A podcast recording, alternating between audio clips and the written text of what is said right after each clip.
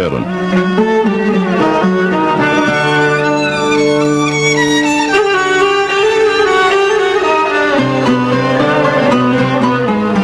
Βοή σιωπής στον παράδεισο της Αθωνικής Ερήμου όπου διδάσκει ο Άθος με τη μυστική γλώσσα των πατέρων του.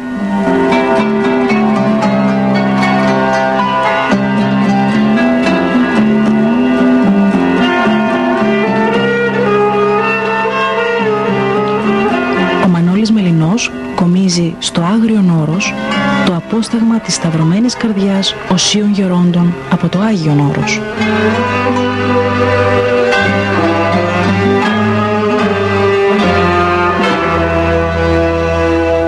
Χαίρετε αγαπητές και αγαπητοί μου φυλαγιορείτε ακροατέ.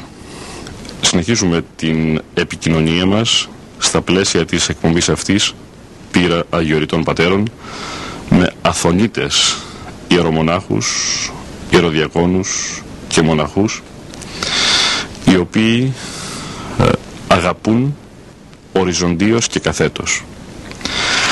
Αγαπούν δηλαδή ε, κατακορύφως ε, για να είμαι ε, ακριβέστερος αγαπούν τον συνάνθρωπο και μέσα από τον συνάνθρωπο αγαπούν τον Θεό. Αγαπούν τον Θεό και μέσα από τον Θεό αγαπούν τον συνάνθρωπο. Συνεχίζοντας την ιερή αυτή επικοινωνία μας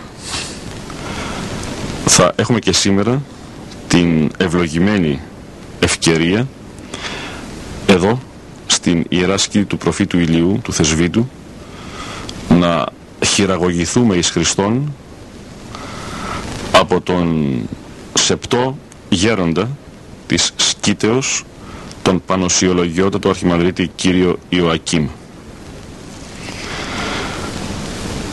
Θυμίζω στην αγάπη σας ότι στα πλαίσια της προηγουμένης επικοινωνίας μας με τον γέροντα είχε αρχίσει παραστατικά με βάση τα πέντε δάχτυλα του χεριού να μας εισάγει σε νοήματα και μηνύματα που μας είναι απολύτως απαραίτητα για την πνευματική προαγωγή μας.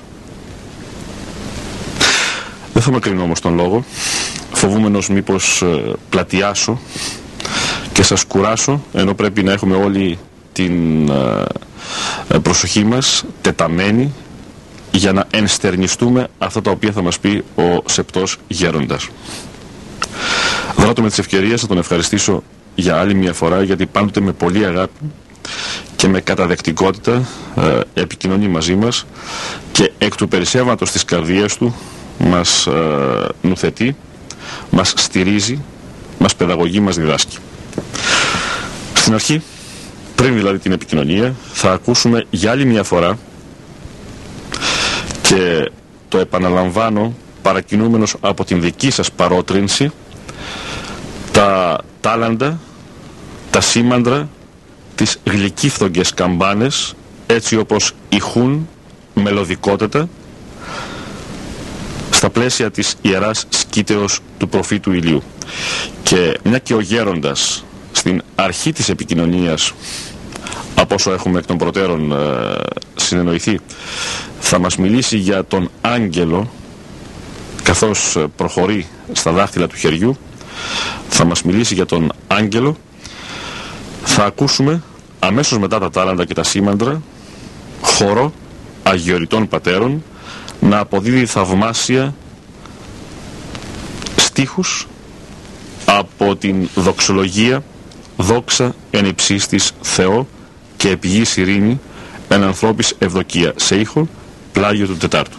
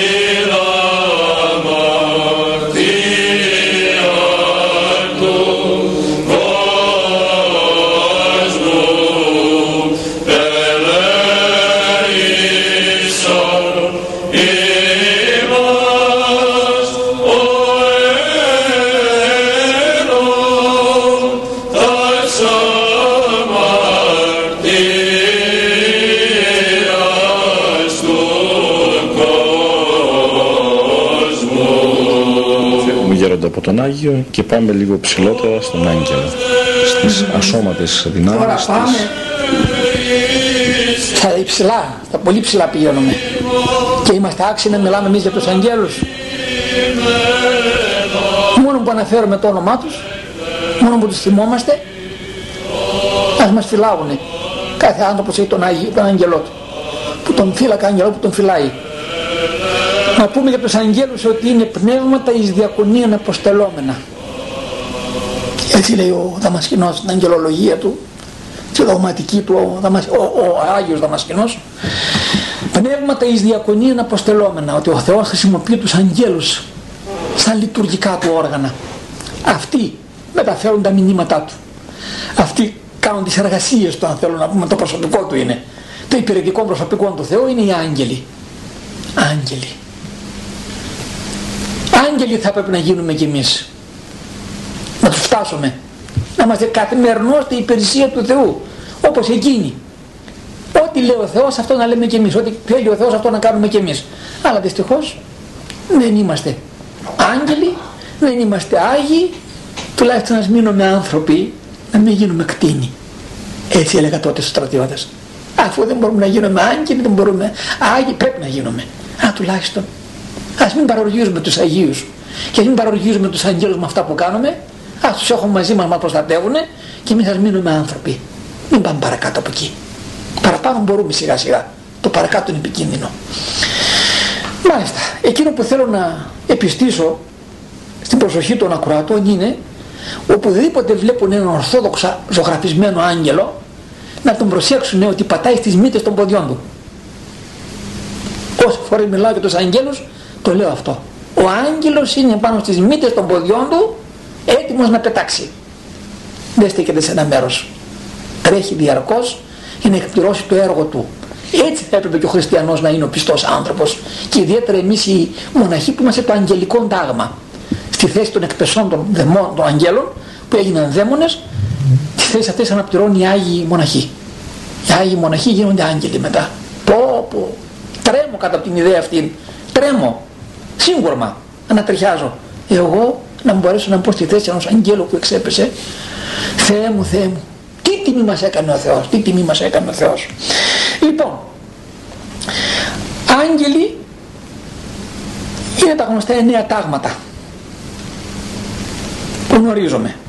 Έτσι διαιρούνται από την Εκκλησία, από την δωματική της θεολογία της Εκκλησίας, οι άγγελοι, στους οποίους επικεφαλής είναι οι αρχάγγελοι.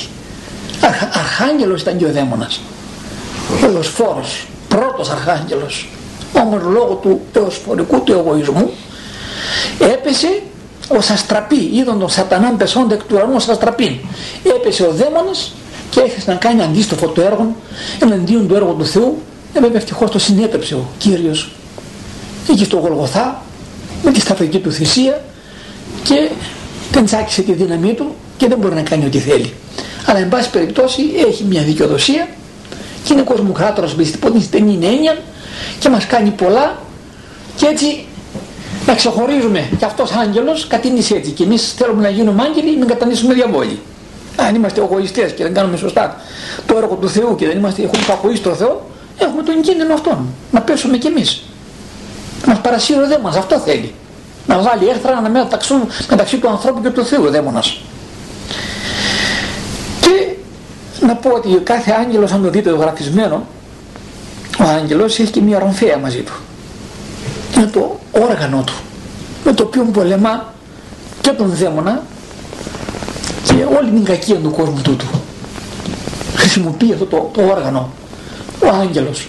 Και μάλιστα ένας Άγιος λέει ότι είδε ένα όραμα και ήταν σε ένα βουνό επάνω στη μια μεριά ήταν λεγιώνες, δαιμονίων και φοβέριζαν τον κόσμο.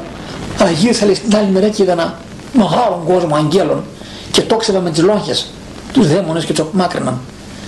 Και επίσης στην κλίμακα, που είναι ζωγραφισμένη η κλίμακα του Ιωάννου, σε αγιογραφία, την έχω δει έτσι πολύ θεαματική, έχει στην μια μεριά της σκάλας αγγέλους οι οποίοι τραβούν τα χέρια τους εσωσμένους ανθρώπους να τους ανεβάσουν στον παράδεισο και από την άλλη μεριά έχει κάτι αγριόφατσες, κακομούτσουνους, οι οποίοι τραβούν τους ανθρώπους από τη σκάλα να τους ρίξουν κάτω. Ε, αυτό το έργο κάνει ο δαίμονας, να μας ρίξει από τη σκάλα κάτω και αυτό το έργο κάνει ο άγγελος να μας ανεβάσει από τη σκάλα επάνω.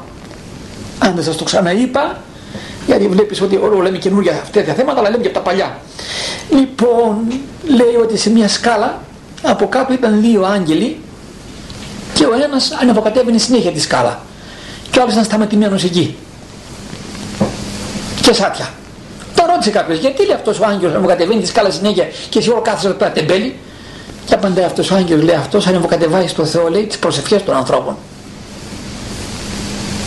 τα αιτήματα ό,τι έτοιμα έχουν, δώσ' μου αυτό, δώσ' μου εκείνο, δώσ' μου το άλλο, εγώ είμαι υποχρεωμένος να ανεβάλω τις ευχαριστίες. Και επειδή δεν είναι ευχαριστώ οι άνθρωποι, δεν έχω δουλειά. Κάθομαι εδώ λέει, κάπου κάπου έκανε επιδόξαση ο Θεός. Δυσκολεύονται να μου δόξαση ο Θεός. Ευχαριστώ Θεέ μου, όλο δώσ' μου, δώσ' μου σαν τους ζητιάνους. Δώσ' μου, δώσ' μου. Όχι ότι απαγορεύει να πούμε το δώσ' μου.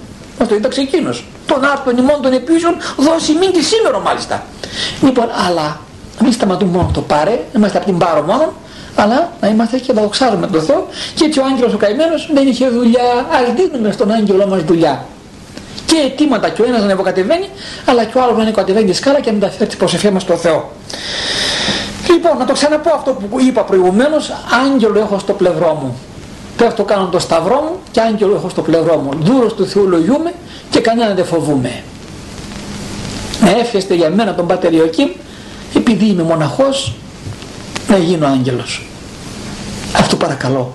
Να γίνω και εγώ, θα παρακαλώ νύχτα μέρα το Θεό, ο άγγελός σας να σας φυλάει από κάθε κακό. Είναι πολλά τα κακά γύρω στους ανθρώπους σήμερα, ιδιαίτερα στον κόσμο. Κάθε βήμα σας είναι ένας κίνδυνος, κάθε βήμα είναι ένας πειρασμός.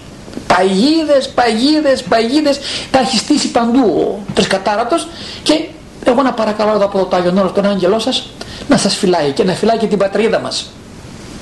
Λένε ότι δεν έχουν μόνο οι άνθρωποι το ατομικό τους, τον προσωπικό του μπροστά τους τον άγγελο, δεν έχουν μόνο οι οικογένειες άγγελο και τα έθνη έχουν τον προστάτη άγγελό τους. Παρακαλώ τους αγγέλους να φυλάγουν αυτή τη χώρα. Αρκετά έφτασε στο χείλος του γκρεμού να μην πάει παραπέρα. Να φυλάει την πατρίδα μας ο άγγελος. Άμα τη φυλάει ο άγγελος και τη φυλάγουν οι Άγιοι και ευτυχώς έχει πολλούς Αγίους η Ελλάδα. Ανέριξε αυτό το έθνος. Πολλούς Αγίους, οι άγγελοι και οι Άγιοι να στέκονται από πάνω δεν μπορεί να κάνει κανείς κακό σε αυτή την πατρίδα. Αυτή είναι η προσευχή να κάνουμε διαρκώς. Ευχαριστώ. Και πάμε χαίροντας το πάνω πάνω σκαλοπάτι. Στην κορυφαία θέση, στην θέση του Θεού. Επαναλαμβάνω τα σκαλοπάτι για να ε, ε, ναι. βοηθήσω την μνήμη των αγαπητών ακροατών. Κτίνος, άνθρωπος, Άγιος, άγγελος, Θεός. Η Θεός είναι ο σκοπός όλων μας βεβαίως. Ο Θεός ο ίδιος μας παροτρύνει να του μοιάσουμε. Είμαστε θεοί κατά χάριν. Για βάλτε τα γέροντα αυτά όλα σε μια σειρά. Θα βάλω σε μια σειρά, όχι να πω το τελευταίο. Για το τελευταίο που εδώ το άνοιγμα είναι μεγαλύτερο. Ανάμεσα στα τέσσερα δάχτυλα έχει ένα μικρό άνοιγμα. Όσο τα κεντώσεις είναι μικρό. Δηλαδή μπορεί κανείς να τα παπατήσει. Μόλις φτάσει στο τελευταίο, το τέταρτο, το πέμπτο, ανοίγει ένα άνοιγμα μεγάλο που σημαίνει από εκεί και πάνω είναι ο αγώνας η απόσταση μεγάλη. Η θέωση δηλαδή είναι το δυσκολότερο. Κι όμως δεν είναι ακατόρθωτο. Η θέωση είναι το δυσκολότερο αλλά δεν είναι το ακατόρθωτο. Εν τη δυνάμει του Θεού. Δια της χάριτος του Θεού ο άνθρωπος φτάνει στη θέωση. Είναι ζώο θεούμενον ο άνθρωπος και μπορεί να φτάσει. Από εκεί και πέρα είναι ο αγώνας επικαλείται και τους Αγίους που είπε προηγουμένως, επικαλεί και τους αγγέλους να τον βοηθήσουν, να τον χειροκρατούν για να μπορέσει να φτάσει και εκεί μέσα από τα μυστήρια και μέσα από την πνευματική ζωή και μέσα από τον υδρότα και μέσα από τον κόπο και μέσα από τις μελέτες και μέσα από όλο αυτό το, τη μάχη τη μεγάλη που δίνουμε καθημερινώς μπορούμε να φτάσουμε και στη θέωση. Όμως να πω για το Θεό είναι ο αγαπητός μας. Αλλήμον σε έναν άνθρωπο αν δεν αγαπάει τον Θεό τον δημιουργό του. Κυρίως ο Θεός είναι ο δημιουργός και ο σωτήρας. Δύο λέξεις λέω εγώ να τονίζω τη σχέση μας με τον Θεό. Ο δημιουργός και ο σωτήρας, ο λυτρωτής μας. Λυτρωτά ο Θεός ευλογητώσει. Να το λέμε συνέχεια αυτό. Να νιώθουμε τη λέξη λυτρωτής. Τι σημαίνει λυτρωτής που έδωσε το αίμα του λύτρων αντιπολών λέει. Γιατί τι ωραίες κουβέντες, τι ωραίες λέξεις ε. Έχει αυτή η μνολογία της Εκκλησίας μας και αυτό το Ευαγγέλιο, το ευλογημένο και τι μεγάλη ωφέλεια έχουν οι άνθρωποι που μαθαίνουν τη γλώσσα αυτή της Εκκλησίας, του Ευαγγελίου και της Υμνολογίας μας. Λύτρων αντιπολών, λοιπόν έδωσε το αίμα του. Έχει εσύ να είσαι αχάριστος απέναντί του. Να αγαπούμε τον Θεό γιατί είναι ο δημιουργός μας, θα μπορούσε να μην μας δημιουργήσει. Ή ας κάνουμε έναν άνθρωπο σαν και εμάς. Μπορεί να πει να μην τον κάνουμε, να απολαμβάνουμε μόνοι μας τον παράδεισο, εμείς οι τρεις. Κι όμως μας έκανε από αγάπη. Επειδή αγάπησε τον άνθρωπο, τον δημιούργησε και επειδή αγάπησε τον άνθρωπο, έδωσε τον ιόν το μονογενή. Βλέπετε λοιπόν τι είναι ο Θεός για μας. Ο αγαπητός μας, εγώ επαναλαμβάνω, ο Χριστός και ο Θεός είναι ο αγαπητός μας. Να τον αγαπούμε εξ όλης καρδίας. Στην εξομολόγηση ρωτάω και αυτή την ερώτηση, ξέρεις, ε; Τον αγαπάς τον Χριστό. Όχι μόνο τα παιδιά, και στους μεγάλους. Αλλήμον γέροντα, δεν τον αγαπάω τον Χριστό. Ναι, αλλά ο Χριστός λέει, «Ε, με αγαπάτε, τα σεντολάστα σε εμάς τηρήσατε. Πού είναι η αγάπη σου, επειδή σου δίνει ψωμί και φαΐ και νερό και θέση και άλλα και υγεία τον αγαπάς γι' αυτό, αυτά είναι δεύτερα. Επειδή ο Θεός σε δημιούργησε και σε λύτρωσε για του τιμίου αυτού αίματος, πρέπει να είσαι ευγνώμων και να τον αγαπάς τον Θεό.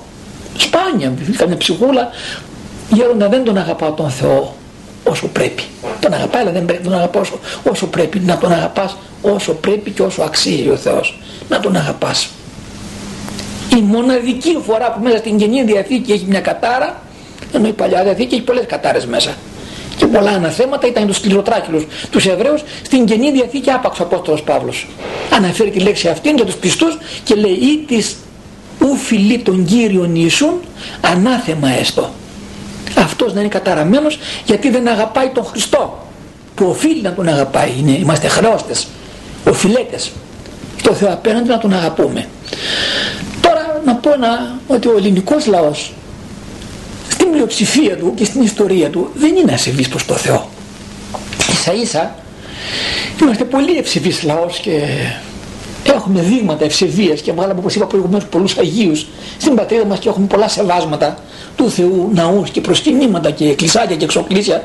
Δεν υπάρχει δηλαδή τόπος και ο χώρος στην πατρίδα μας που να μην έχει το χρώμα αυτό το θρησκευτικό και εικόνες και σταυρούς. Πάνω στις κορυφές, ναι εγώ τώρα γύρω γύρω στο, στη σκήτη έβαλε 7 μεγάλους σταυρούς. Μεταλλικούς όσοι έρχονται γιατί έχει σταυρός στον τόπο αυτό τόσο πολύ; Γιατί είναι ο φύλαξ μας. Σταυρός πιστών του στήριγμα τον έβαλα γύρω γύρω έτσι γέροντα ε.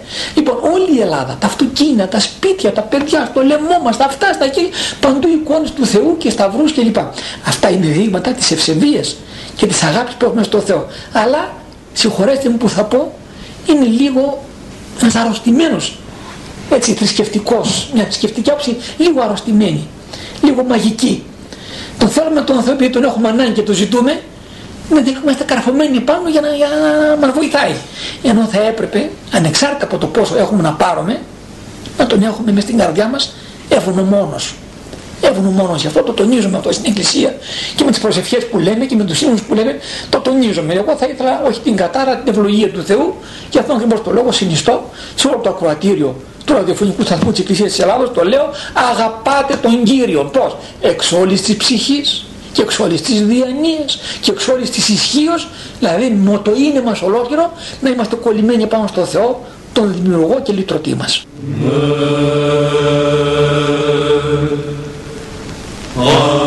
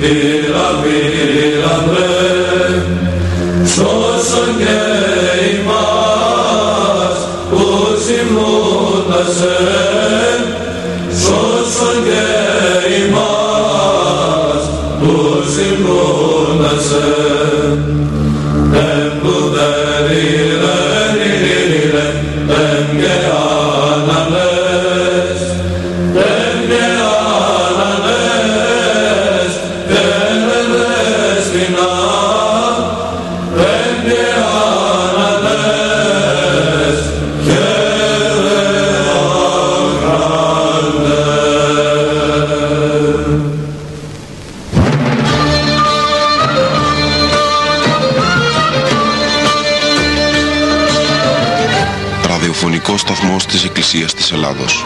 89,4 FM στέρεο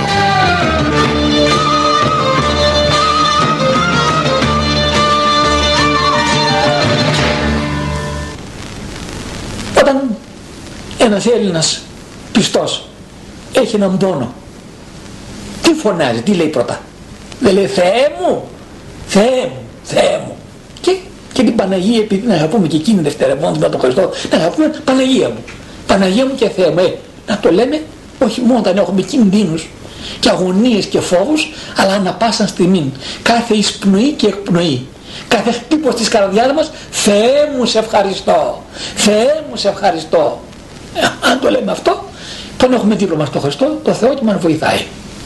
Είπατε Γιώργο προηγουμένως ότι ε, επικαλούμεθα το όνομα του Θεού και το όνομα της ε, Παναγίας που για σας εδώ τους μοναχούς του Αγίου Όρους έχει ιδιαίτερη σημασία. Το παράξενο είναι ότι μόλις τη φωνάζουμε παρουσιάζεται. Δεν παρουσιάζεται με το σώμα, δεν βλέπω όνειρα εγώ και οράματα, όχι. Παρουσιάζεται εννοεί λύνει το πρόβλημα αμέσως. Μόλις φωνάζουμε, μανούλα. Όσο το μικρό παιδί και το ακούει, τρέχει η μάνα, όπου και να είναι η μάνα, τρέχει. Λοιπόν έτσι ακριβώς και η Παναγία. Μόλις πούμε Παναγία μου, αμέσως λύνει το πρόβλημα μας η Παναγία. Αυτό το βλέπουμε ζωντανά και κάθε μέρα. Κάθε μέρα, δεν το λέμε για να κάνουμε τώρα εφέ που λέμε στον κόσμο ότι δεν τη βλέπω, δεν μ' άξιζαν και εγώ. Εγώ και την εικόνα που φυλάω της Παναγίας, φυλάω στον κορνίζα φυλάω. Δεν έχω το, δεν άξιζαν τη φιλή σου την Παναγία στο σώμα της και στα πόδια της. Και φυλάω την κορνίζα. Αλλά σας λέω ότι τη ζητάμε, μας το δίνει πλωσίο πάροχα.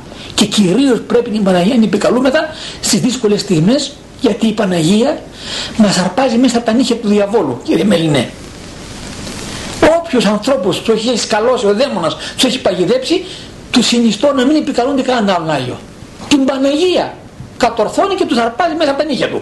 Ε λοιπόν τι θέλω άλλο κάθε ώρα και στιγμή μπροστά μας είναι η Παναγία. Και συνιστώ να την αγαπάει ο κόσμος που λέει την Παναγία. Έχουμε λόγο εμείς οι Έλληνες τουλάχιστον με τους δεσμούς που έχουμε μαζί της πόσες φορές επενεύει στη ζωή και είναι υπέρμαχος στρατηγός του έθνους μας. Πρέπει οι Έλληνες να την ευγνωμονούμε και να την επικαλούμεθα και να τρώμε στα προσκυνήματά της. Όταν σας ακούω γέροντα και οι ακροατές μας σας ακούω να μιλάτε με αυτή την αγάπη. Δεν λέω λατρεία γιατί μόνο τον Θεό λατρεύουμε τον εντριάρη την Παναγία ως πρόσωπο ανθρώπινο την τιμούμε βεβαίως, έχει την ελευθερία της θεότητος η Παναγία Έτσι. και είναι σχετικά αναμάρτητη. Σε αυτήν την περίοδο που ανέβασε η Τρίτη Οικουμενική Σύνοδος. Την Παναγία μας ο Κύριλλος ο Αλεξανδρίας έχει θεσπίσει το δόγμα αυτό. Λοιπόν και έτσι αφού η Παναγία μετά τον Χριστό μετά τον Χριστό αμέσως είναι η Παναγία. Γιατί δεν την λατρεύουμε κιόλας; Λατρεία εννοώ τέτοια αγάπης. Δεν μιλάτε πως λατρεύουμε τη μάνα μας; Λατρεύουμε και την Παναγία μας. Γι' αυτό ακριβώς το λόγο με βλέπετε και την αγαπώ όπως ένα μικρό παιδάκι αγαπάει τη μανούλα του. Και την αγκαλιάζει και την προσκυνάει. Και όλοι οι αγιορείτες γέροντα έχετε ιδιαίτερη αγάπη στην Παναγία. Να είμαστε στο περιβόλι της μέσας, θα είμαστε αναχάριστοι. Να μας έχει να μας τρέφει εδώ μέσα, τι μουλάρια θα γίνουμε. Συγγνώμη κιόλας που το είπα, αλλά άμα είναι μέσα στο περιβόλι της Παναγίας και βοσκάει εδώ, και, και κλωτσάει, γιατί μουλάρι γίνεται μετά, δεν είναι καλόγερος μετά. Και όμως αγαπάει και τα μουλάρια της η Παναγία. Το ξέρεις αυτό; Η Παναγία τα μουλάρια της τα αγαπάει. Ήταν δύο καλόγεροι και είχαν πιει και μεθύσει. Και πήγαν στην αρέμα και έπεσαν εκεί. Δεν ήμασταν στην άλλη σκήτη, μας το λέγανε αυτό στο ξενοφόντος. Πέσαμε στο ρέμα και θα πνιγότανε. Και πήγε η Παναγία στο ανοιγούμενο. Και του λέει τρέξε τα, τα μουλάρια πνίγονται. Λέγε τα μουλάρια, με ξυπνάς τώρα λέει. Πήγε τρίτη φορά, τρέξε τα μουλάρια πνίγονται του λέει. Και πήγε πάνω στο ρέμα και πήγε ο καλογιός μεθυσμένος και είχαμε στο ρέμα πνιγούνε. Λέει διαφέρθηκε και τσομάρ, λέει και τα άτακτα παιδιά έτσι ακόμα. Και αν κάποιος καλόγερος κάνει μια αταξία, η Παναγία είναι η καλή μάνα. Δεν τον παρατάει, να πει άστον αυτόν, άστον αυτόν. Ίσα ίσα οι μάνες, επειδή είμαι πνευματικός και εξομολογώ πολλές μάνες, τα άτακτο παιδί τους τα αγαπούν πιο πολύ. Ναι, αν μάλιστα είχε καμιά αρρώστια και καμιά αναπηρία, την περιουσία τη γράφουν στο παιδί του ανάπηρο. Έτσι ακριβώς και η Παναγία, αν έχει κανένα άτακτο παιδί, το αγαπάει πιο πολύ. Συνεπώς γι' αυτό συνιστώ τον κόμμα να αγαπάει την Παναγία πολύ γιατί είναι μάνα. Μάνα και εκείνη πόνει για το παιδί της. Τι δεν τράβηξε. Γι' αυτόν τον λόγο να την αγαπάμε την Παναγία. Να την αγαπάμε Γέροντα και έλεγα προηγουμένως, ξεκίνησα το ερώτημά μου αλλά με προλάβατε, ελπίζω να το ολοκληρώσω τώρα. Ε, Ακούγοντας να μιλάτε με αυτή τη μεγάλη αγάπη για την Παναγία και να διαρμηνεύετε και των λοιπόν αγιοριτών ε, πατέρων την ε, ιδιαίτερη αγάπη στο πρόσωπο της Παναγίας, τι πρέπει να πούμε Γέροντας σε αυτούς που ανοίγουν το στόμα τους, όχι για να την υμνήσουν, αλλά δυστυχώς για να την υβρίσουν; Mm, δεν ήθελα να αναφερθώ στο θέμα αυτό. Με πονάει, με καίει. Ότι κανένας άλλος λαός στον κόσμο δεν έχει τέτοια δείγματα όπως έχει η Ελλάδα. Βλάσφημος δηλαδή, γιατί επαναλαμβάνω, ο λαός μας είναι ευσεβής στο σύνολό του. Αυτοί είναι λίγοι που βλαστημούν την Παναγία. Λίγοι είναι, αλλά υπάρχουν δυστυχώς. Προχθές ήταν εδώ μια ομάδα από την Κύπρο, προσκυνητές καμιά πενταριά άνθρωποι και τους έλεγα ότι αν σας αγαπώ ιδιαίτερα τους Κυπρίους είναι που δεν βλαστημάτε την Παναγία, το Χριστό, δεν υπάρχουν βλάστημοι στην Κύπρο. Έλληνες και αυτοί είναι, δικοί μας είναι. Και όμως εκεί δεν βλαστημούνε. Και μου λέει ναι γέροντα μου λέει μόνο όταν ήρθαν οι Έλληνες στρατιωτικοί τότε με την Ελβίκ. Καταρχήν τότε μόνο ακούσαμε να βλαστημούν την Παναγία. Και ξέρετε πόσο πόνεσε η ψυχή μου. Πόσο πόνεσε η ψυχή μου να μου λένε τέτοια λόγια. Λοιπόν, υπάρχουν και οι βλάσφημοι, αλλά ο Θεός να γίνει έλεος, η Παναγία να μην μας συνεριστεί για αυτή την αδυναμία και ο στόχος να είναι πότε θα έρθει η Αγία ώρα και η μέρα και η στιγμή να πάψει αυτό το φαινόμενο στην Ελλάδα να υπάρχουν βλάστημοι. Πιστεύω ότι κάπως βελτιώθηκε ο κόσμος όσο εκπολιτίζεται και όσο η Εκκλησία κατηχεί και διδάσκει τον κόσμο πιστεύω ότι κάπως μειώθηκε. Γιατί εγώ τώρα δεν ακούω τόσο πολύ θα πεις είμαι και απομονωμένος τώρα. Δεν ακούω τόσο να βλαστημός παλιά ακούω στους δρόμους εδώ στις οικοδομές παντού και βλαστημούσαν τώρα δεν έχει. Αλλά είναι από τις μεγαλύτερες αμαρτίες. Άμα μου πει μια γυναίκα έρθει στην εξομολόγηση ο άντρας μου βλαστημάει λέω να του πεις ρίχνει κεραυνού στο σπίτι σου αυτός ο άντρας που βλαστημάει το, το φαΐ και το ψωμί βάζει στριχνίνη μέσα. Θα δηλητηριάζει. Θα πεθάνει η οικογένειά του. Να του λέτε άσχημα λόγια βαριά για να συνετιστεί. Μη ρίχνει κεραυνού στο σπίτι μας μη ρίχνει βαρμάκι στο φαΐ μας. Τέτοια μεγάλη αμαρτία είναι η βλασιμία αλίμον την Παναγία μας τη μάνα μας η ελευθερότρια της Ελλάδος μου αρέσει από όλα τα ονόματα που έχει η Ελλάδα η Παναγία έχει και ένα η ελευθερότρια αυτή μας ελευθέρωσε. Και εμείς να τη βλαστημάμε και μια και περί Παναγίας ο λόγος, αγαπητές και αγαπητοί μου φιλοαθωνίδια ακροατέ, θα ακούσουμε ευθύς αμέσως έναν υπέροχο ύμνο που συνέγραψε ο Άγιος Νεκτάριος για την Παναγία. Είναι ένα απόσπασμα από το γνωστό Θεοτοκάριον του Αγίου Νεκταρίου. Το ύμνο αυτό μαζί και με άλλους ύμνους του Θεοτοκαρίου έχει, έχουν μελοποιήσει αγιορείτες πατέρες και έχει τίτλο ο συγκεκριμένος «Χαίρε και χαριτωμένη». Θα τον ακούσουμε σε ήχο πλάγιο του Τετάρτου και πλάγιο του Πρώτου.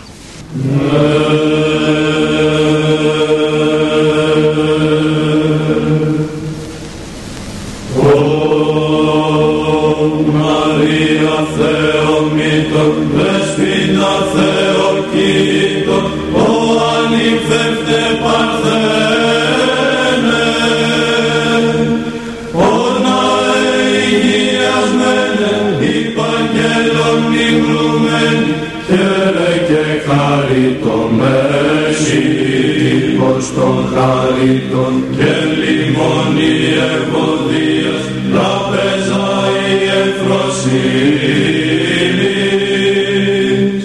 και κράτη της καλμοσύνης και λίμνη της ασφαλείας χαίρε και χάρη το μέση της ουρανίας με ονείου βασιλείας και πηγή της σωτηρίας.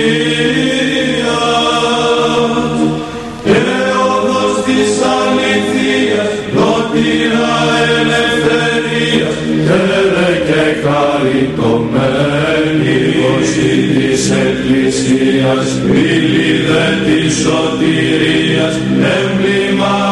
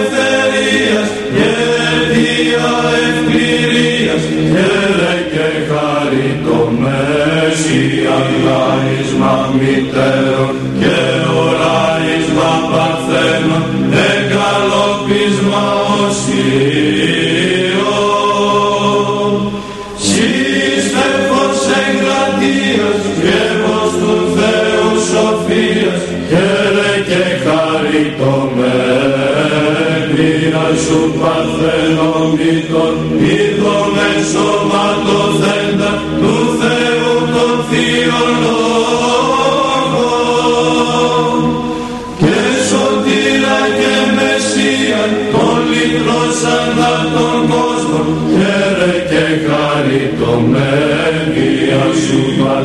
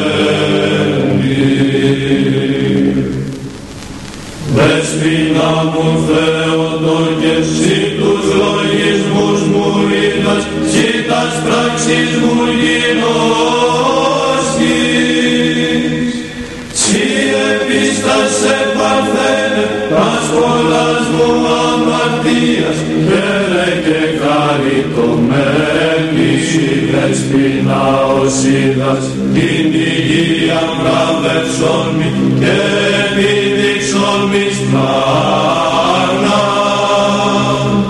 Της πόλης σου συμπαθίας, μητρικής φυλές πλαμίας, χαίρε και χαριτωμένη, σε παρθένε ηλιετεύω και θερμός παρακαλώσε συγγενού μη προστασία. Σε μέση τριανερούμε, συμπρεσβείαν εξετούμε, χαίρε και καριτωμένο ιόν διαλλάξομε, τον δεσποτήν οργιστένα, ευμενία πέργασε.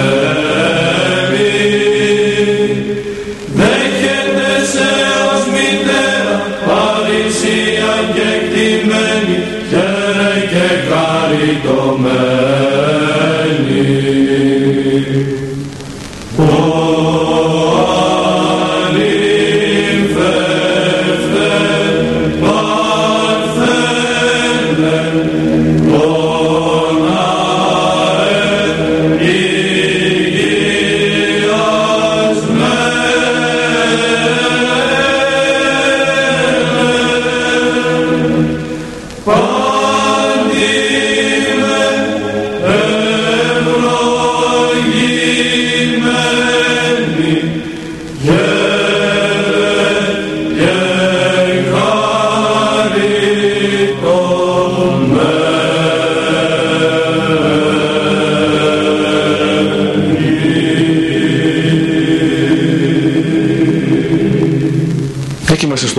Πρόσωπο της Παναγίας που είναι το κατεξοχήν ε, ωραίο γυναικείο πρόσωπο της ανθρώπινης ιστορίας Γέροντα και μια και προηγουμένως θίξατε ακροθυγόσμεν το θέμα του Αβάτου. Βέβαια στο παρελθόν έχουμε συζητήσει γι' αυτό, αλλά θα ήθελα λίγο μετά τις τελευταίες έτσι, εξάρσεις και εκφάνσεις του να σταθούμε λίγο στο Άβατο. Όχι τόσο στο, στα επιχειρήματα, όχι τόσο στο να επιχειρηματολογήσετε για το Άβατο.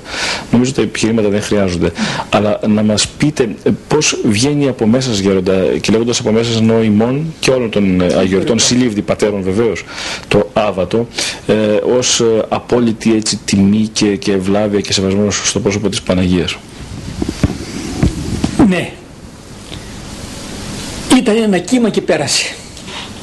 Χτύπησε στο βράχο, έσπασε το κύμα, ξαφανίστηκε και ο βράχος μένει. Αυτό θα γίνεται όσες φορές το κύμα θα επανέρχεται. Χιλιοπομένη ιστορία. Δεν υφίσταται θέμα αβάτου του Αγίου Όρους δηλαδή να καταργηθεί, διότι το σεβάστηκαν οι αιώνες και ότι και νομικά, όπως υποστήριξαν εγκρατής νομική της Ελλάδος, όπως ο κύριος Μαρίνος, Διαπολών και άλλοι και απέδειξαν ότι και στην Ευρώπη και στον κόσμο απανταχού και στην ιστορία της Ελλάδος το Άβατο είναι καθιερωμένο μες στη συνείδηση του λαού και στη συνείδηση του κόσμου δεν αλλάζει. Δεν ανάγκη να συζητήσουμε από αυτό το μόνο που θα πούμε ότι είναι η Αγίου οι θρησκευόμενες γυναίκες ξέρουν τις αγαπούμε και προσεχόμαστε για αυτές και αγαπούν πολύ το Άγιο Όρος. Ούτε μία από τις γυναίκες που εκκλησιάζονται δεν έκανε τέτοιο λογισμό τα καταρχήν το Άγιον Όρος. Αλλά οι άλλες που είναι λίγο μακριά από την Εκκλησία δεν τις κατηγορώ, άγνοια έχουν και είπαν τέτοια λόγια να ξέρουν ότι οι μοναχοί κάθε μέρα προσεύχονται. Και για αυτές ακόμα τις φεμινίστριες έβαλα εγώ τους καλογύρους. Κάντε μια προσευχή να τις φωτίσει ο Θεός. Ας το ακούσουν αυτό, ας το ακούσουν αυτό να δουν πόσοι καλόγεροι αγαπούν τις γυναίκες. Γιατί εγώ δεν έχω μάνα κύριε Μέλινε. Εγώ δεν είμαι από γυναίκα βγαλμένος. Δεν έχω αδελφή, δεν ήταν οι γυναίκες μαθήτριες του Κυρίου, μυροφόρες. Τι έγινε δηλαδή που δεν μπαίνουν στο Άγιο Όρος μέσα; Μπαίνουν με τη σκέψη τους, με την αγάπη τους, με τις λαμπάδες που στέλνουν. Κυρίως ζουν το Άγιο Όρος, την αγιότητά του, από τους μοναχούς που ξέρουν προσέχονται για αυτές. Συνεπώς, το ότι εμείς κρατούν μόνο την Παναγία εδώ μέσα, θα να το τονίσω αυτό, όλοι οι Αγιορείτες, επειδή αγαπούν πολύ πολύ πολύ πολύ πολύ την Παναγία, τη θέλουν μόνο αυτή να βλέπουν μπροστά μας. Γιατί άμα, άμα βλέπεις και άλλες γυναίκες, μετά πως η αγάπη πηγαίνει περισσότερο στις άλλες και ξεχάσεις την Παναγία. Όπως το, το μωράκι, το διέχει στην αγκαλιά της άλλης της γειτόνισσας, θέλει να φύγει από την αγκαλιά της γειτόνισσας και να πάει στην αγκαλιά της μάνας του όταν τυχαίνει να βαφτίζω καμιά φορά, μερικά παιδιά τυχαίνουν πνευματικό μου παιδιό να τα βαφτίζω και την ώρα της βαφτίζω, αρχίζουν και κλαίρουν του κουμπάρ τη νουνά στην αγκαλιά ή του νουνού στην αγκαλιά. Λέω δώστε λίγο στη μάνα του να σταματήσει να κλαίει. Γιατί στη μάνα στην αγκαλιά νιώθει αναπαυμένο. Έτσι και ο καλόγερος εδώ αναπαύεται στην αγκαλιά της Παναγίας. Στην αγάπη της, στην προστασία της. Γι' αυτό ακριβώς το λόγος μας κάνουν τη χάρη οι γυναίκες να το δεχθούν αυτό πώ είναι, να το σεβαστούν όπως είναι και να ξέρουν μετά την Παναγία αγαπούμε και αυτές και προσεχόμαστε για αυτές. Πρώτα μας είναι η Παναγία και μοναδικά στο Άγιον Όρος, άρα αυτό το ζήτησε. Να είναι δικό της το περιβόλι. Δηλαδή, και, και, και, οι πρώτοι μοναχοί της το δώσανε. Και εμείς θα το αρνηθούμε αυτό, θα γίνουν προδότες. Και να πω και μία έννοια ακόμα, που και αυτή υπόθηκε πολλές φορές τον τελευταίο και όλα, θα το ξαναπώ. Και δεν μπορούμε εδώ στο σπίτι μας μέσα να αποφασίσουν ποιος θα μπαίνει, ποιος θα βγαίνει. Του καθενός στο σπίτι στον κόσμο δεν είναι άβατο. Σας ρωτώ, το δικό στο σπίτι δεν είναι άβατο. Δίνεις το κλειδί στο γείτονα να μπει όποια ώρα θέλει μέσα, την ώρα που κοιμάσαι, που ξυπνάς. Όχι.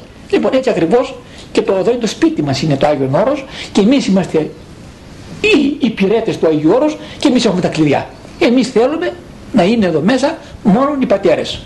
Είναι ζήτημα, είναι ζήτημα προσωπικής ελευθερίας γέροντας σε τελευταία ανάλυση και αυτό, αυτό έχει σημασία. Ατομικό ανθρώπινο δικαίωμα είναι, αλλά λέω το εξής: Μου δεν υπάρχουν μοναστήρια άβατα γυναικεία έξω. Εγώ στην Ιταλία που πήγα προ πολλών δεκαετιών, πολλών ετών, στην Ιταλία έχει στους καθολικούς μοναστήρια άβατα και ανδρικά. Και ανδρικά και γυναικεία και στην Ελλάδα. Λοιπόν, ας μην το λέμε αυτό πάνω. Το άβατο υπάρχει παντού, άλλο εγώ μην θεσπισμένο είναι. Εφόσον κάτι σπίτι είναι άβατο είναι. Και μου κάνει εντύπωση ότι οι ξένοι που έρχονται εδώ και συζητάμε για αυτό το θέμα, πείθονται.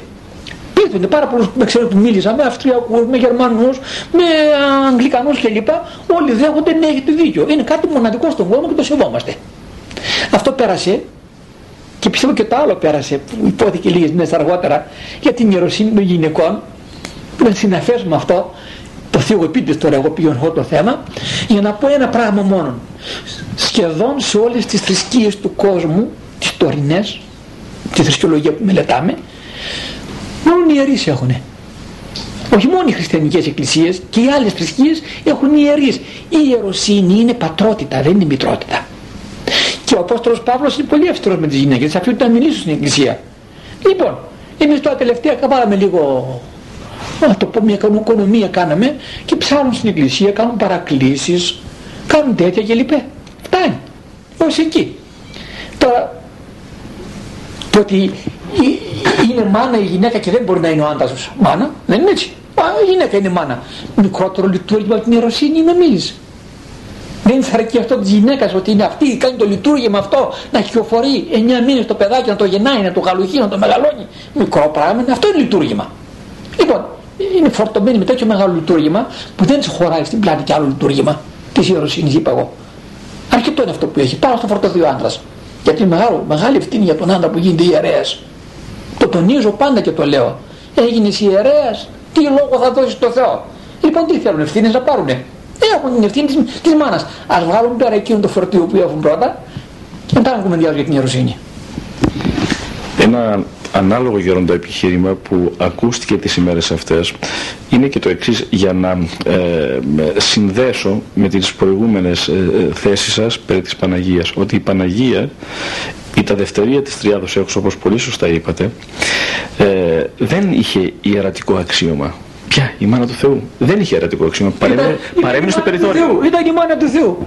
Μικρό είναι αυτό το, το αξίωμα τι είναι; Η μάνα του Θεού ήταν μικρότερο από τα αξιώματα αφού είναι υπεράνω αγγέλων και αρχαγγέλων, δηλαδή με τροπάριά μας, την τιμιωτέρα των χερουβίμ και τον τοξωτέραν ασυγκρίτως των σεραφείμ, υπεράνω πάντων. Λοιπόν τι τι κάνουμε και ήταν, είχε ιερατικό αυτή, τα γινόταν παραπάνω, δεν ήταν τους αγγέλους. Αλλά βλέπεις να λέμε λόγια, για όλα υπάρχουν απαντήσεις. Όλα τα θέματα είναι και κλεισμένα.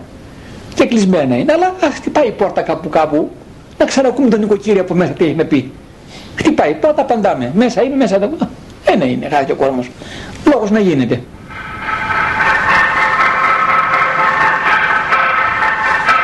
Φτάνει σιγά σιγά κυρίες και κύριοι στο τέλος της ε, η εκπομπή μας, η επικοινωνία μας αυτή η αγιορητική.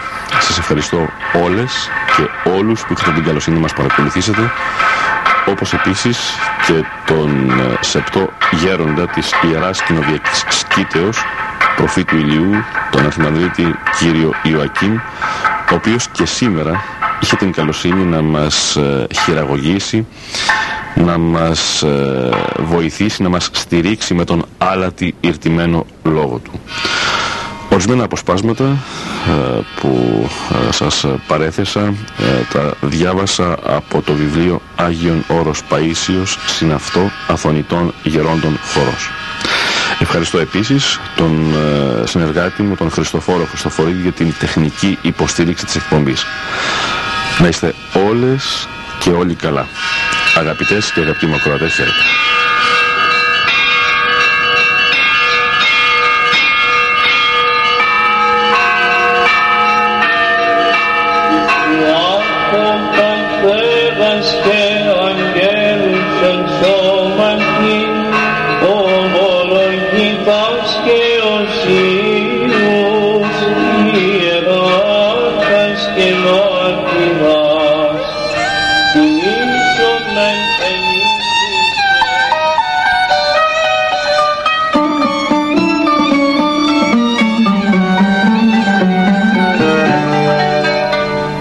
Ήταν η εκπομπή «Πύρα Αγιοριτών Πατέρων».